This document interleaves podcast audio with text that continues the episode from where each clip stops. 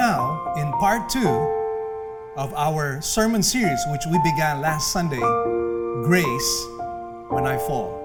May I invite everybody to please rise from their seats as we honor the Word of God and read Psalm 51.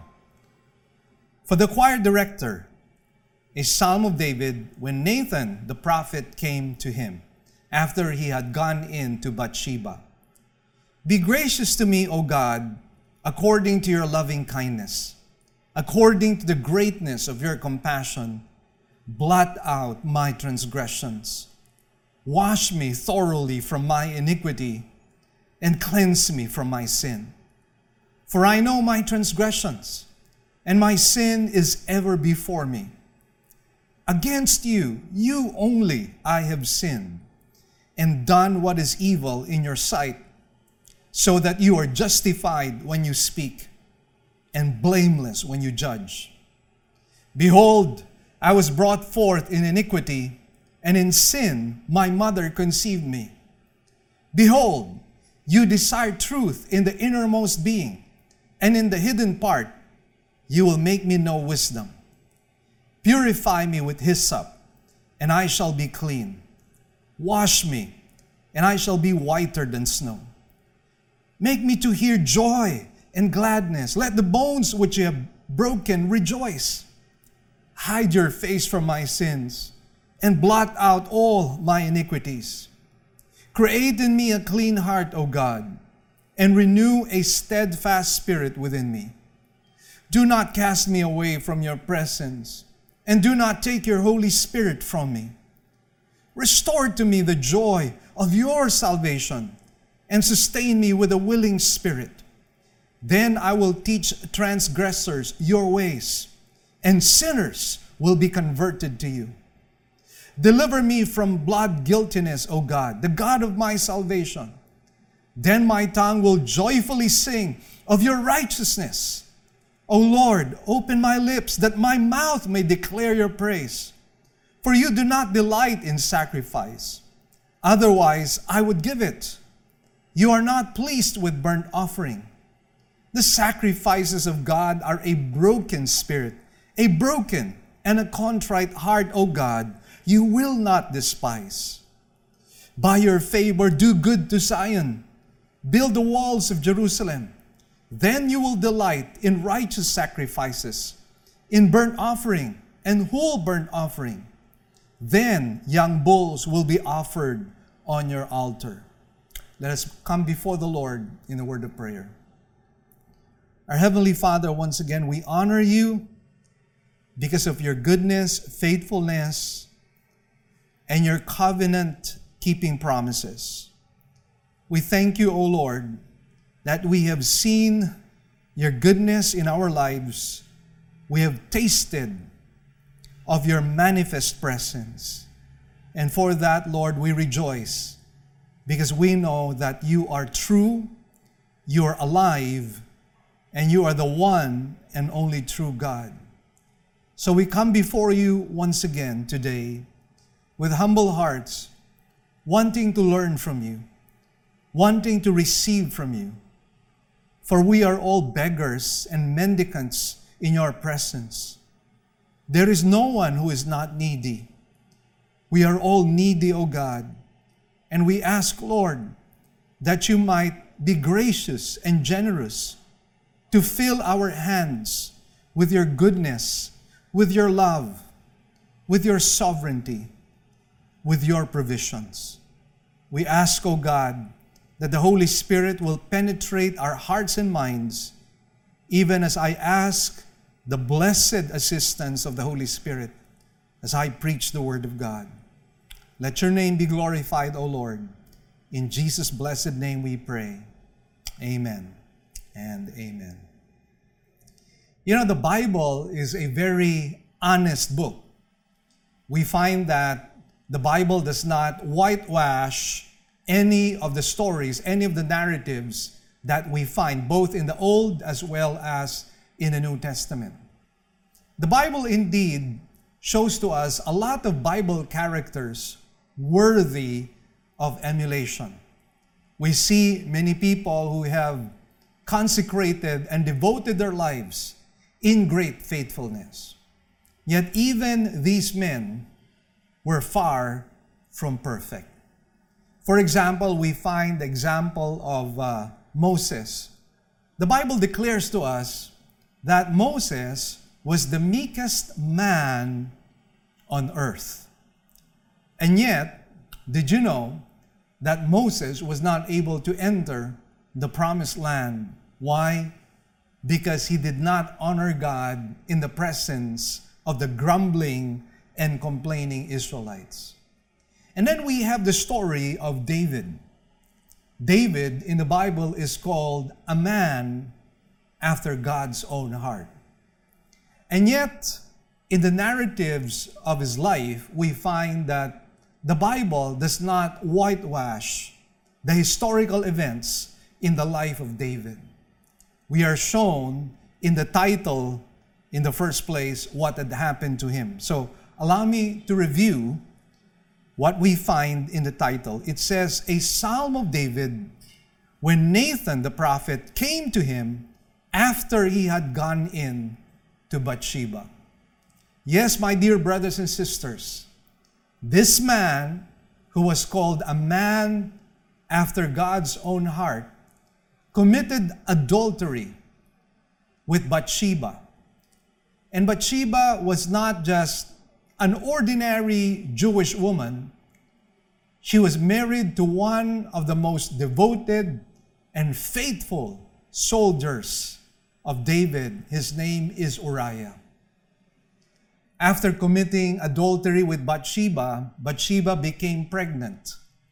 And because David wanted to conceal his sin, he tried to manipulate the situation so that Uriah could go home, lay with his wife, and then when the baby comes out, Uriah would not suspect at all that it was another man's baby. That was the plan of David.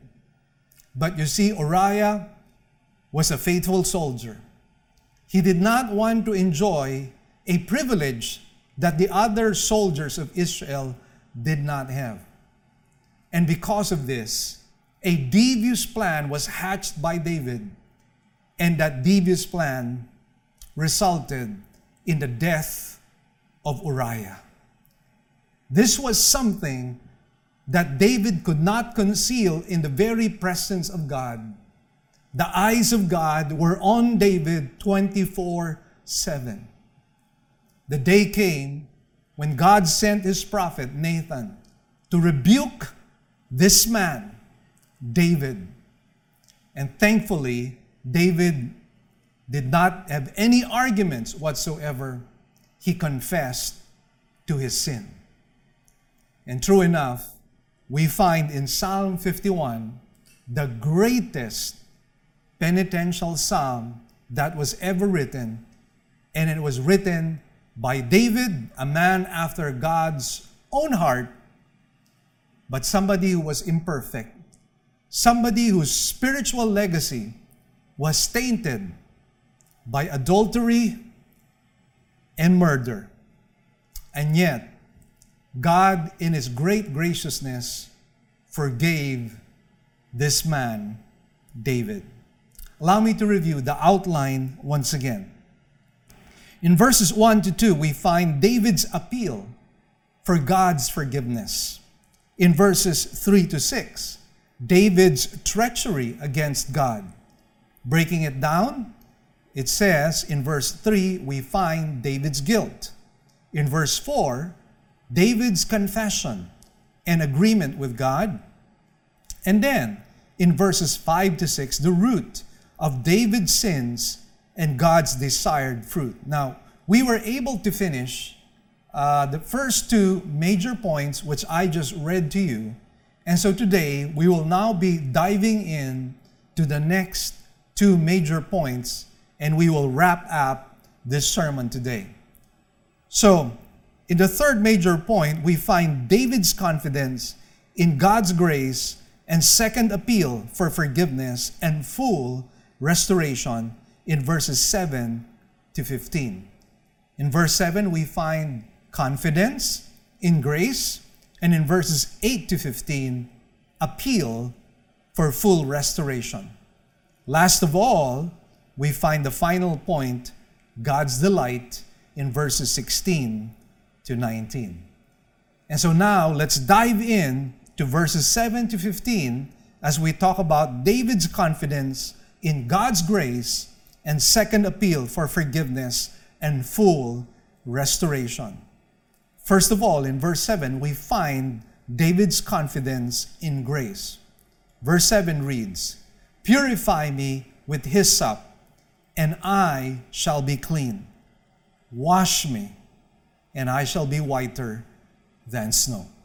Now, what was hyssop? Hyssop was a leafy plant used by Israel in the Old Testament for three occasions, which I would like to share to you. First, hyssop was used in the sprinkling of the blood of the Passover lamb.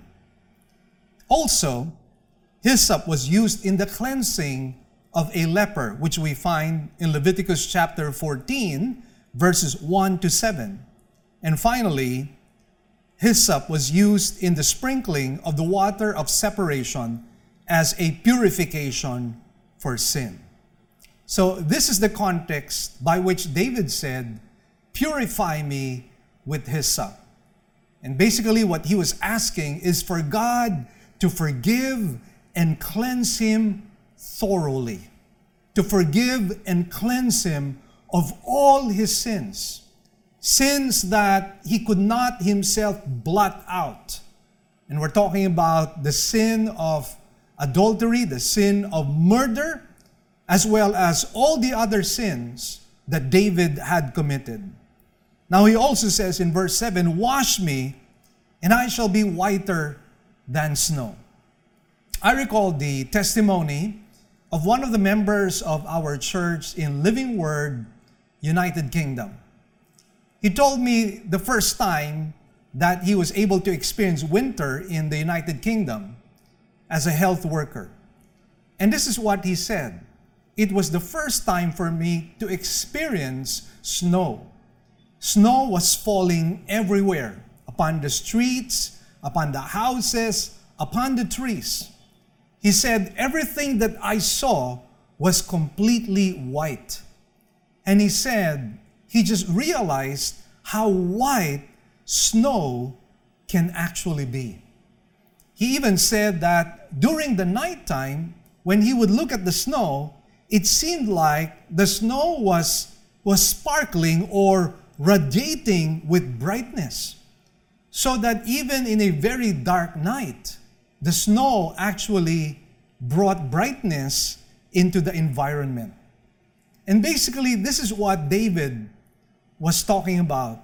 He believed that if God cleansed him of all his sins, his soul tainted with sin would become whiter than snow.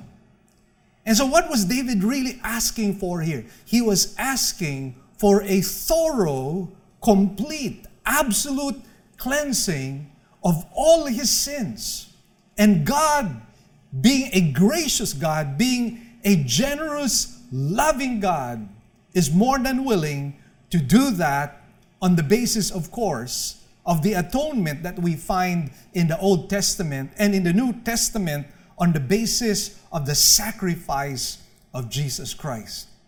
That is why the Bible is very beautiful when it says, "His mercies are new every morning." We can actually start early in the morning with a clean slate, just as if you and I have not sinned. Just as if when we look at the plate of our lives, we find no wrong, no sin. Why? Because we have been justified by God. In the Old Testament, through the animal sacrifices.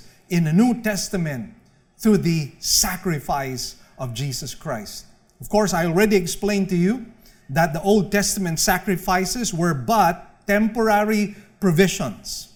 The sacrifice of Jesus Christ, however, is a permanent provision for all of our sins. And this is something that we can trust God for and we can rely on God for our own cleansing. Now in verses 8 to 15, we find David's appeal for full restoration. The first thing he requested God, or he prayed to God that would be restored to him, would be joy. And we find it in verse 8. It reads, "Make me to hear joy and gladness. Let the bones which you have broken rejoice." Now, one of the things that David had lost in his sin of adultery and in his sin of murder was the joy that he had in the Lord. You see, when you and I sin against God, it is like a dead weight weighing heavily upon our shoulders and upon our hearts. And we feel miserable because of our sins. The Bible, in fact, says in the book of Isaiah that there is no peace for the wicked. Is it possible that in this pandemic crisis, as some of us may have drifted away from God, is it possible that this is one of the things that we have lost? We have lost the joy of our salvation. Now David continues on and he says, "Let the bones which you have broken rejoice." Now, of course, this is a metaphor. It is not that David really had broken bones, but it is a metaphor of the pain that he was feeling deep down inside.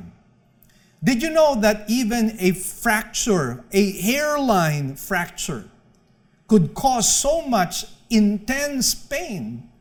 Even a hairline fracture could actually cause, for example, if your hand had a hairline fracture, it would swell. And it would be very, very painful. Even just a hairline fracture. And what David was describing here was the pain of having lost the joy of the Lord. One of the things that David had was this joy, the manifest presence of God. He understood that in the presence of God is fullness of joy. He understood that at God's right hand are pleasures forevermore. But now it was all gone. In the fleeting moment of having laid down together with Bathsheba, he already lost his joy. More so when he had the husband of Bathsheba murdered. His life became so miserable and so painful. And so here was David crying out not only for God's forgiveness, he was asking God to restore back the joy that he used to have. And maybe that's something that you have also lost right now. But I tell you, if you ask for forgiveness from God, if you ask God to cleanse and wash you from all your sins, He can immediately restore you and restore back the joy that you used to have with Him, the intimacy that you used to have with Him, the communion that you used to have with Him. That broken fellowship that you have with God could be healed, it could be mended, it could be restored once again. Now, another thing that David asked God for restoration was his own cleansing. Once again, in verse 9, he says, "Hide your face from my sins and blot out all my iniquities." Now, here we find a renewed appeal on the part of David for God's absolute forgiveness. See, sometimes even when we have confessed our sins, and even though we understand that God has forgiven us, sometimes we cannot help but feel the guilt still within us. And oftentimes we find ourselves renewing our appeal to God for our own forgiveness. And I believe this was what was happening in the case of David. Probably he could not believe what he did, that he committed adultery, that he betrayed his wives, he betrayed his own children, he betrayed his family, he betrayed his entire nation, and above all, he betrayed God. He could not believe that he did this evil thing, adultery, and even murder. And perhaps in the mind, in the heart of David, he was really crying out, how could I do such a thing? Why did I do such a thing? This was the very cry and the very heart of David. He could not believe that he, who was a man after God's own heart, could commit heinous crimes and heinous sins such as he had committed. That is why his cry was for God to cleanse and wash him. Now, the concept of forgiveness brought forth in this verse is called atonement, which basically means covering. Now, I'd like to show to you a picture which I took at the Temple Institute. This is a model, a miniature model of the Ark of the Covenant. And you can see it right now in the PowerPoint presentation. And you see cherubim, two angels above, looking down.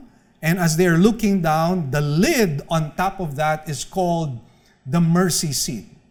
Now, the Ark of the Covenant contains certain things, one of which I would like to describe to you, one of which would be the tablets of the Ten Commandments. Now, you and I know what happened when Moses came down bringing those two tablets, or the tablet of stone containing the Ten Commandments of God. We know that when Moses came down, he saw the people in idol worship. And not only that, they were having a sexual orgy among themselves. They were having a drunken sexual orgy. And because of that, righteous indignation filled the heart of Moses, and he threw down that tablet, and it broke into pieces.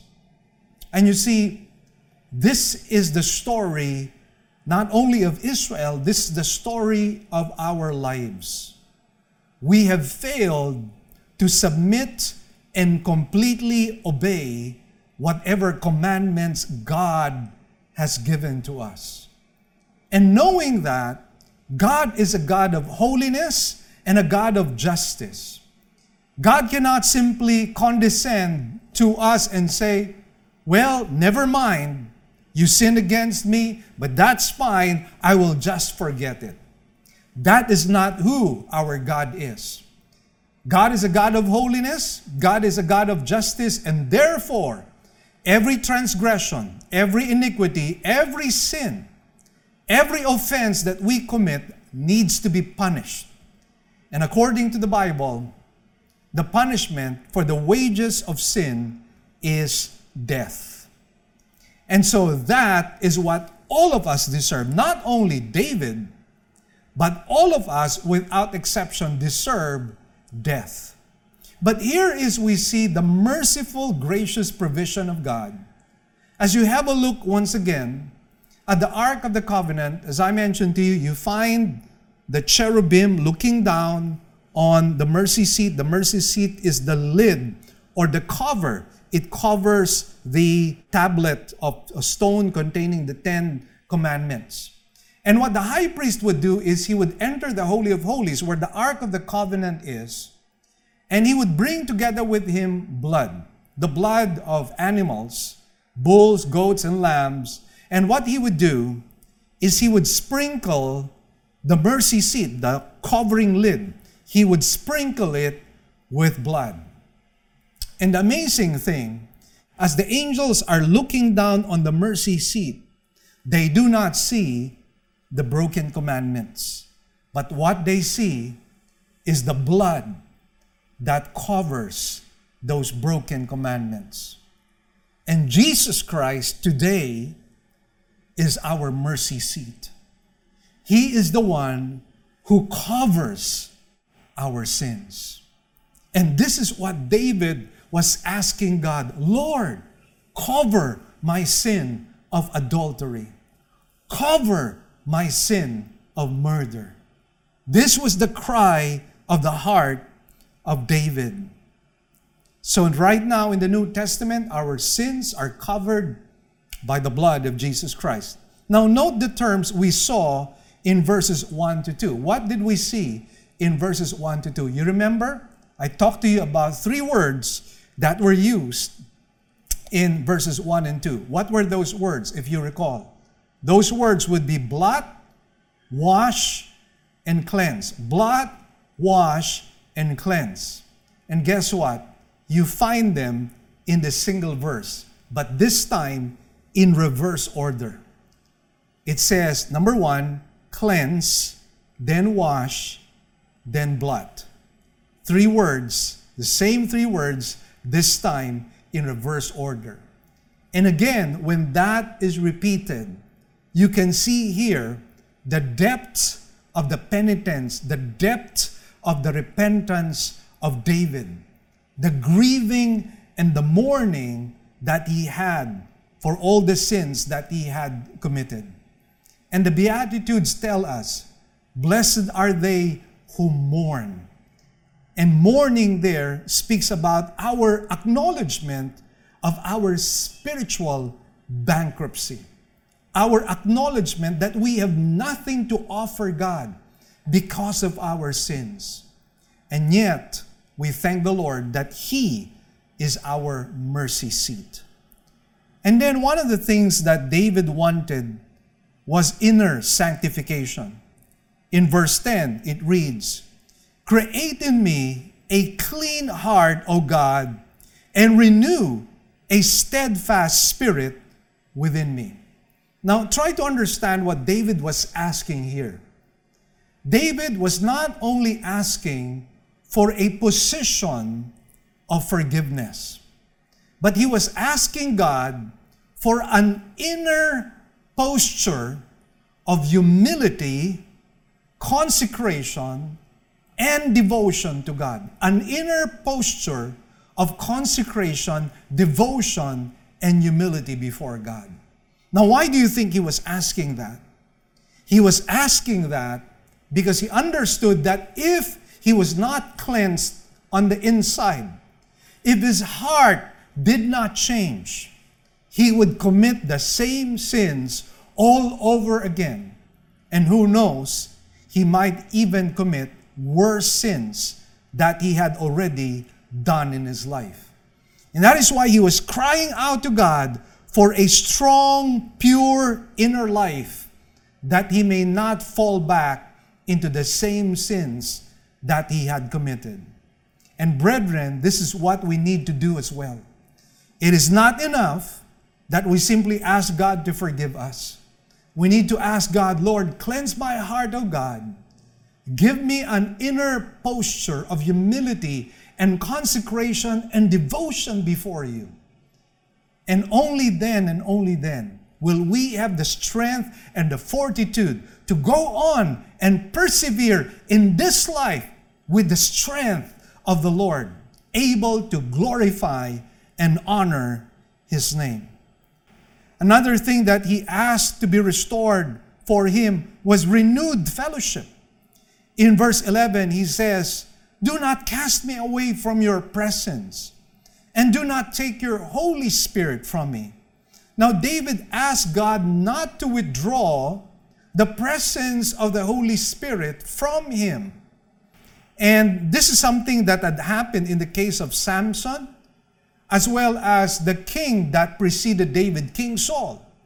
They both lost the Holy Spirit. They both lost the empowering and the anointing of the Holy Spirit. And because of that, their lives were never the same again. Let's have a look at some verses of Scripture. In 1 Samuel chapter 16, verse 14, it says, now the Spirit of the Lord departed from Saul, and an evil spirit from the Lord terrorized him. In Judges 16, verse 20, we find the case of Samson. She said, the Philistines are upon you, Samson. And he awoke from his sleep and said, I will go out as at other times and shake myself free. But he did not know that the Lord had departed from him. So both had the same story. Saul lost the anointing and the presence of the Holy Spirit. Samson, likewise, because of his lustfulness and defiant attitude, his rebellious attitude, he lost the presence of the Holy Spirit as well. And both of them experienced a downward spiral of misery upon misery until finally it ended with both of them committing suicide, with both of them taking their own lives. Life without God's presence is miserable. But let me just share to you something that is quite different in the New Testament. In the Old Testament, they could lose the presence of the Holy Spirit. But in the New Testament, once we receive the indwelling presence of the Holy Spirit, He will abide with us forever. Where do we find that? In John 14, verse 16 and 17, it says, I will ask the Father, and He will give you another helper. Now watch what it says next. That He may be with you forever. Again, underline the word forever.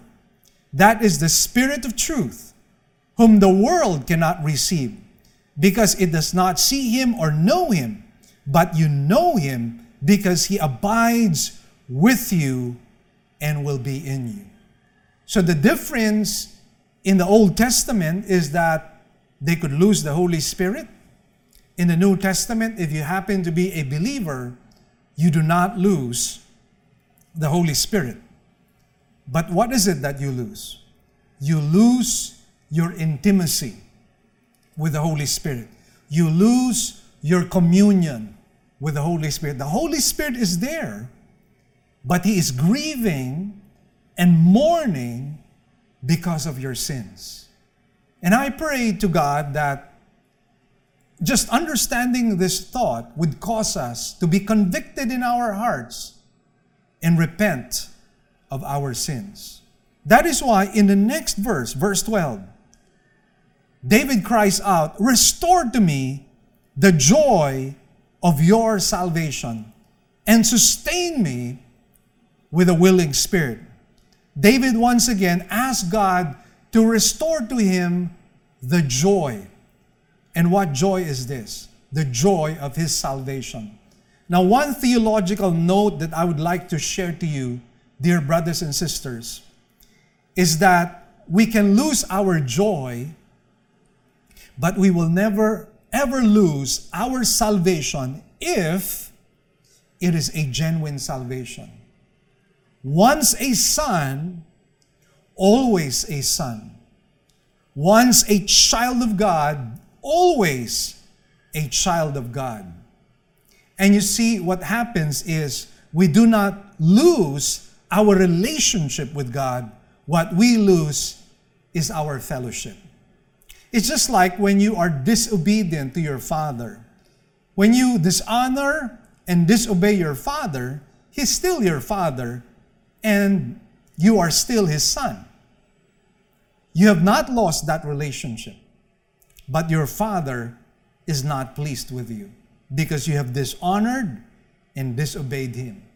The same thing is true in our case. We lose the fellowship, but not the relationship. Now, the spirit that David was talking about here when he says, sustain me with a willing spirit, may actually be the Holy Spirit who causes us to be willing to follow God's will. In Philippians chapter 2, verse 13, it says, for it is God who is at work in you, both to will and to work for His good pleasure.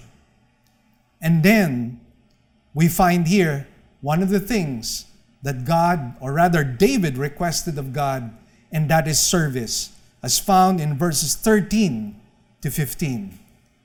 Then I will teach transgressors your ways, and sinners will be converted to you. Deliver me from blood guiltiness, O God, the God of my salvation. Then my tongue will joyfully sing of your righteousness. O Lord, open my lips, that my mouth may declare your praise. Now here we find, out of the gratitude for the forgiveness of his sins, David would make himself a herald of good news. Now you will notice here the depth of David's understanding in regard to his sin when he uses the word blood guiltiness. I'd like to quote to you from F.W. Grant, and this is what he says. At every point at which we touch his creatures, we touch God himself. Every blow struck at them is struck at him. The guilt of every sin is fundamentally the same. Revolt against God. This is, in a true sense, the only sin. So here we find David's depth of understanding in realizing what he had done against God. He had this realization of the greatness of his sin. And because of this understanding, in gratefulness for his forgiveness, in gratefulness for his own restoration, he desired to be a herald, a bearer of good news. Let me ask you this question. Has God forgiven you of your sins? If your answer is yes, you do not have to be a great sinner like David, like Moses, and like all the other saints who have committed sins against God. You and I know that we have offended the holiness of God, and the holiness of God is eternal. So in other words, we have committed an eternal offense against God, and only an eternal salvation can save us from the wrath of God. And this is what Jesus offers and has given to us as believers in Christ. And therefore, in gratefulness for the forgiveness of our sins, we should be acting out as heralds of God. Have you taught transgressors and sinners that they may be converted as you were converted? Have you been singing joyfully of God's righteousness imputed on you?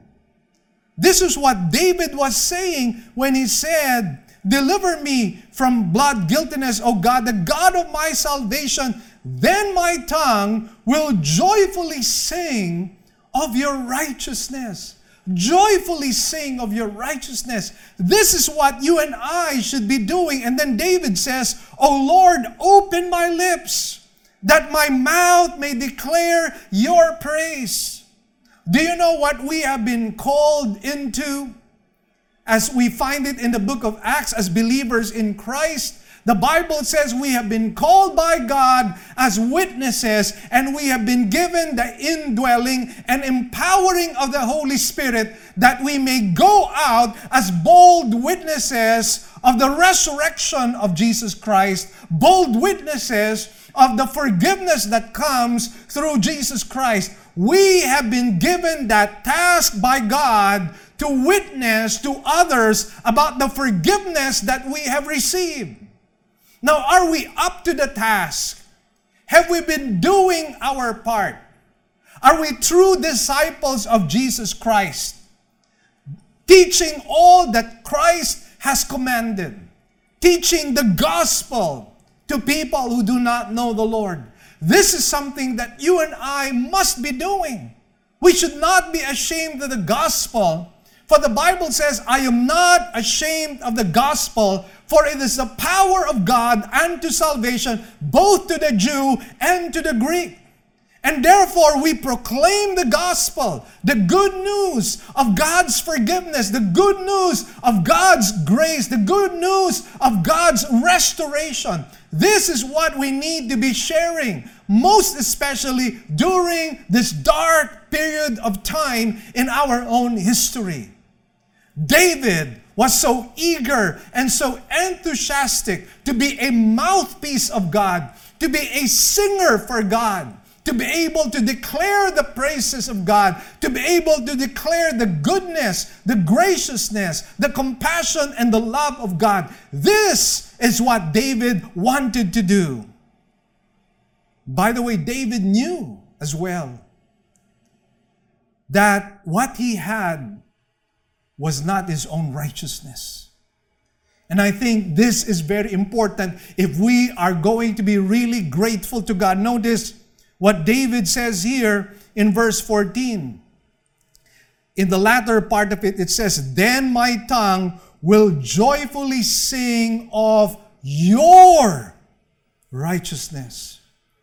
David did not say, "Then my tongue will joyfully sing of my righteousness." That's not what David said. David said, "Then my tongue will joyfully sing of your righteousness." And we have to remember that if we are to be a grateful and thankful people, if we are not to be ingrates, we have to remember that our salvation is the work of God. We have to remember that whatever righteousness we have been imputed with, it is the righteousness of Christ. And that is why we are accepted in the beloved. We are accepted by God the Father. Why? Because of the perfect life of Jesus Christ, because of the perfect sacrifice of Jesus Christ, and because of the perfect life and that perfect sacrifice, now we have received a perfect righteousness and a perfect salvation, complete in everything. We do not need to work for it, for it is given to us as a free gift by God. And all we simply need to do is receive that. Receive the shed blood of Jesus Christ, that our sins might be washed white as snow. Friends, let me ask you this question. Have you opened your mouth to declare the goodness of Jesus Christ? Have you opened your mouth to declare the forgiveness that you have received from the Lord? It's about time that we do this. And you know what? God has given us, yes, the environment that we have right now because of this pandemic crisis is dark, it is gloomy, it is seemingly hopeless. But let me tell you one truth. People are searching even for a glimmer of hope. And who is it that can provide that small, tiny glimmer of hope? Only you, believer in Christ. Only you, son of God. Only you, child of God. Only you, daughter of God, can provide that hope. And it is a hope that is certain. It is a hope that is genuine. It is a hope that will open the spiritual vista and the spiritual horizon of every person's life. And it will radically change the way people will now look at their lives as they now see an invisible and glorious God in the midst of this dark, gloomy environment that you and I are in. Let us be like David, who was imperfect, yes, but who was a herald of good news. David closes this psalm in verses 16 to 19, as he talks about God's delight. He says in verse 16, "For you do not delight in sacrifice. Otherwise, I would give it. You are not pleased with burnt offering. The sacrifices of God are a broken spirit, a broken and a contrite heart, O God, you will not despise." Now, what was David talking about when he said, "For you will not delight in sacrifice, or you are not pleased with burnt offering"? Isn't it true that under Levitical and Mosaic law, these were provisions that God himself had ordained and commanded for all the people of Israel, that atonement might be provided for all their sins? So what exactly does David mean when he says, you do not delight in sacrifice, you are not pleased with burnt offering? Well, David understood that even if he had offered burnt offerings, even if he offered sacrifices, if they were bereft of repentance, it would be a worthless exercise. That's why he understood that he needed more than giving those sacrifices. Actually, if you take a look at the Old Testament, there were no provisions that were given for the sins of adultery and murder. There were no atoning provisions for the sins of adultery and also murder.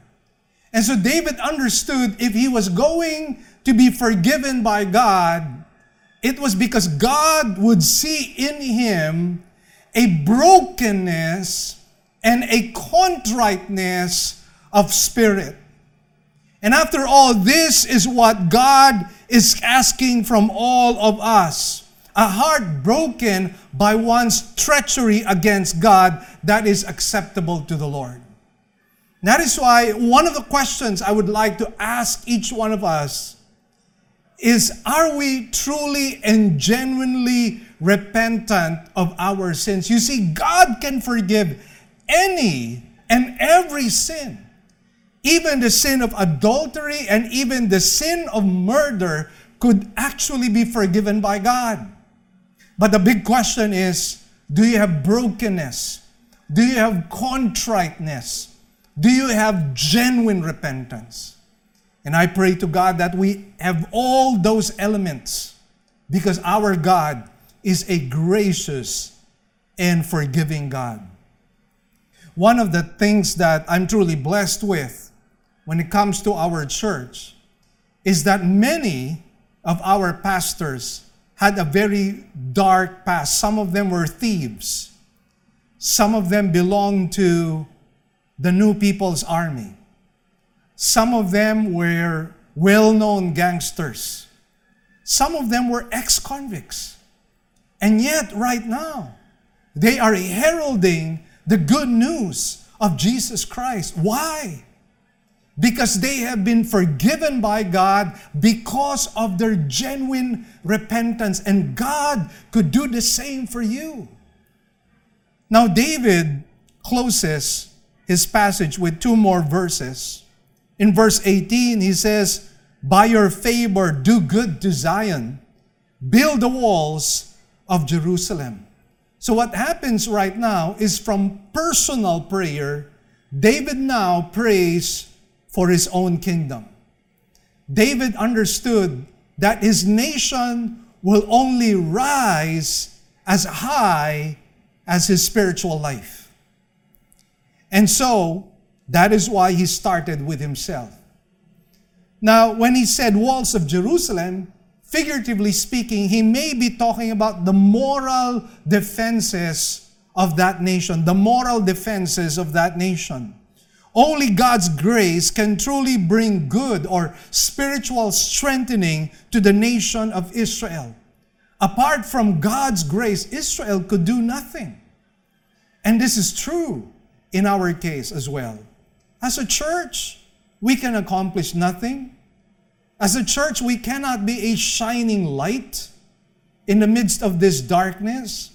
As a church, we cannot be great heralds of the gospel and the good news of Jesus Christ unless we have the power of God abiding in us, strengthening us in character as well as in conduct, fortifying our testimony before a watching world. That is why prayers are needed. We need the strength of God. We need the grace of God. We need the empowering of God in our lives. And that was the prayer of David for the nation of Israel. And then he says in verse 19, then you will delight in righteous sacrifices, in burnt offering and whole burnt offering, then young bulls will be offered on your altar. Now David understood that with the right heart, with genuine repentance, with honesty and transparency before God, with a deep consecration and a deep love for God, now the burnt offerings and the sacrifices will carry meaning before the very presence of God. They will be meaningful in the presence of God. And that is why David was praying for his nation, that they might walk uprightly, not merely go through the rituals of offerings and sacrifices, but to have a heart consecrated towards God. Because when that happens, then all their offerings, all their sacrifices will be well-pleasing to God. And that is what we want to happen. We want our sacrifices, we want our offerings to God to be well-pleasing. And that will only happen if we, like David, have a broken and a contrite heart.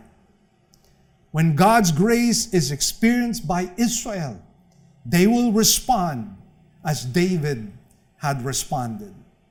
Let me close with a very encouraging passage in the New Testament from the book of Acts. Acts chapter 3, verse 19. It says, "Therefore, repent and return, so that your sins may be wiped away, in order that times of refreshing may come from the presence of the Lord." This verse is loaded with so much hope. If we repent, if we return, our sins will be wiped away. Times of refreshing will come because of the presence of the Lord. And my prayer to God is that this will be the story, the narrative of our lives. And we will experience what David had experienced, the restoration of his joy, the restoration of gladness in his heart. And yes, even in the midst of this coronavirus, we can have joy in our hearts, we can have gladness in our hearts, and we can still have a song in the night. God bless you, brothers and sisters. Shall we pray? Our Heavenly Father, we thank you and bless you, Lord, for this penitential psalm, because it gives us hope no matter how dark our past or our present might be, no matter how heinous and unforgivable, humanly speaking, our sins are. We know, Father, that there is hope in the cleansing of your blood. We thank you, Lord, that through your blood, our sins could be wiped away and our sins would no longer be remembered. We thank you for the atoning grace of Jesus Christ, which we pray those who are listening might receive if they have not yet received it yet. That they too, like David and myself, would enter into the joy of the Lord, accepted in the presence of the Father, not because of our performance, not because of our good works, but because of the finished work of Jesus Christ in Calvary. Lord, whatever has been achieved today, we give you back the glory, the praises, and the thanks. In Jesus' blessed name we pray. Amen and amen. I pray that this sermon has been a blessing to you, and I pray that you might share it to others. You can share it yourself. Whatever principles you've learned in our study today, go share it with your neighbors, your friends. And of course, while we're in quarantine, you can do that by giving them a phone call or maybe messaging them or having a Zoom conference or something. Whatever it is you'd like to do, just share the Word of God. And don't forget to like and share this video. Put it on your Facebook wall, share it on Viber and Messenger. Spread the word around.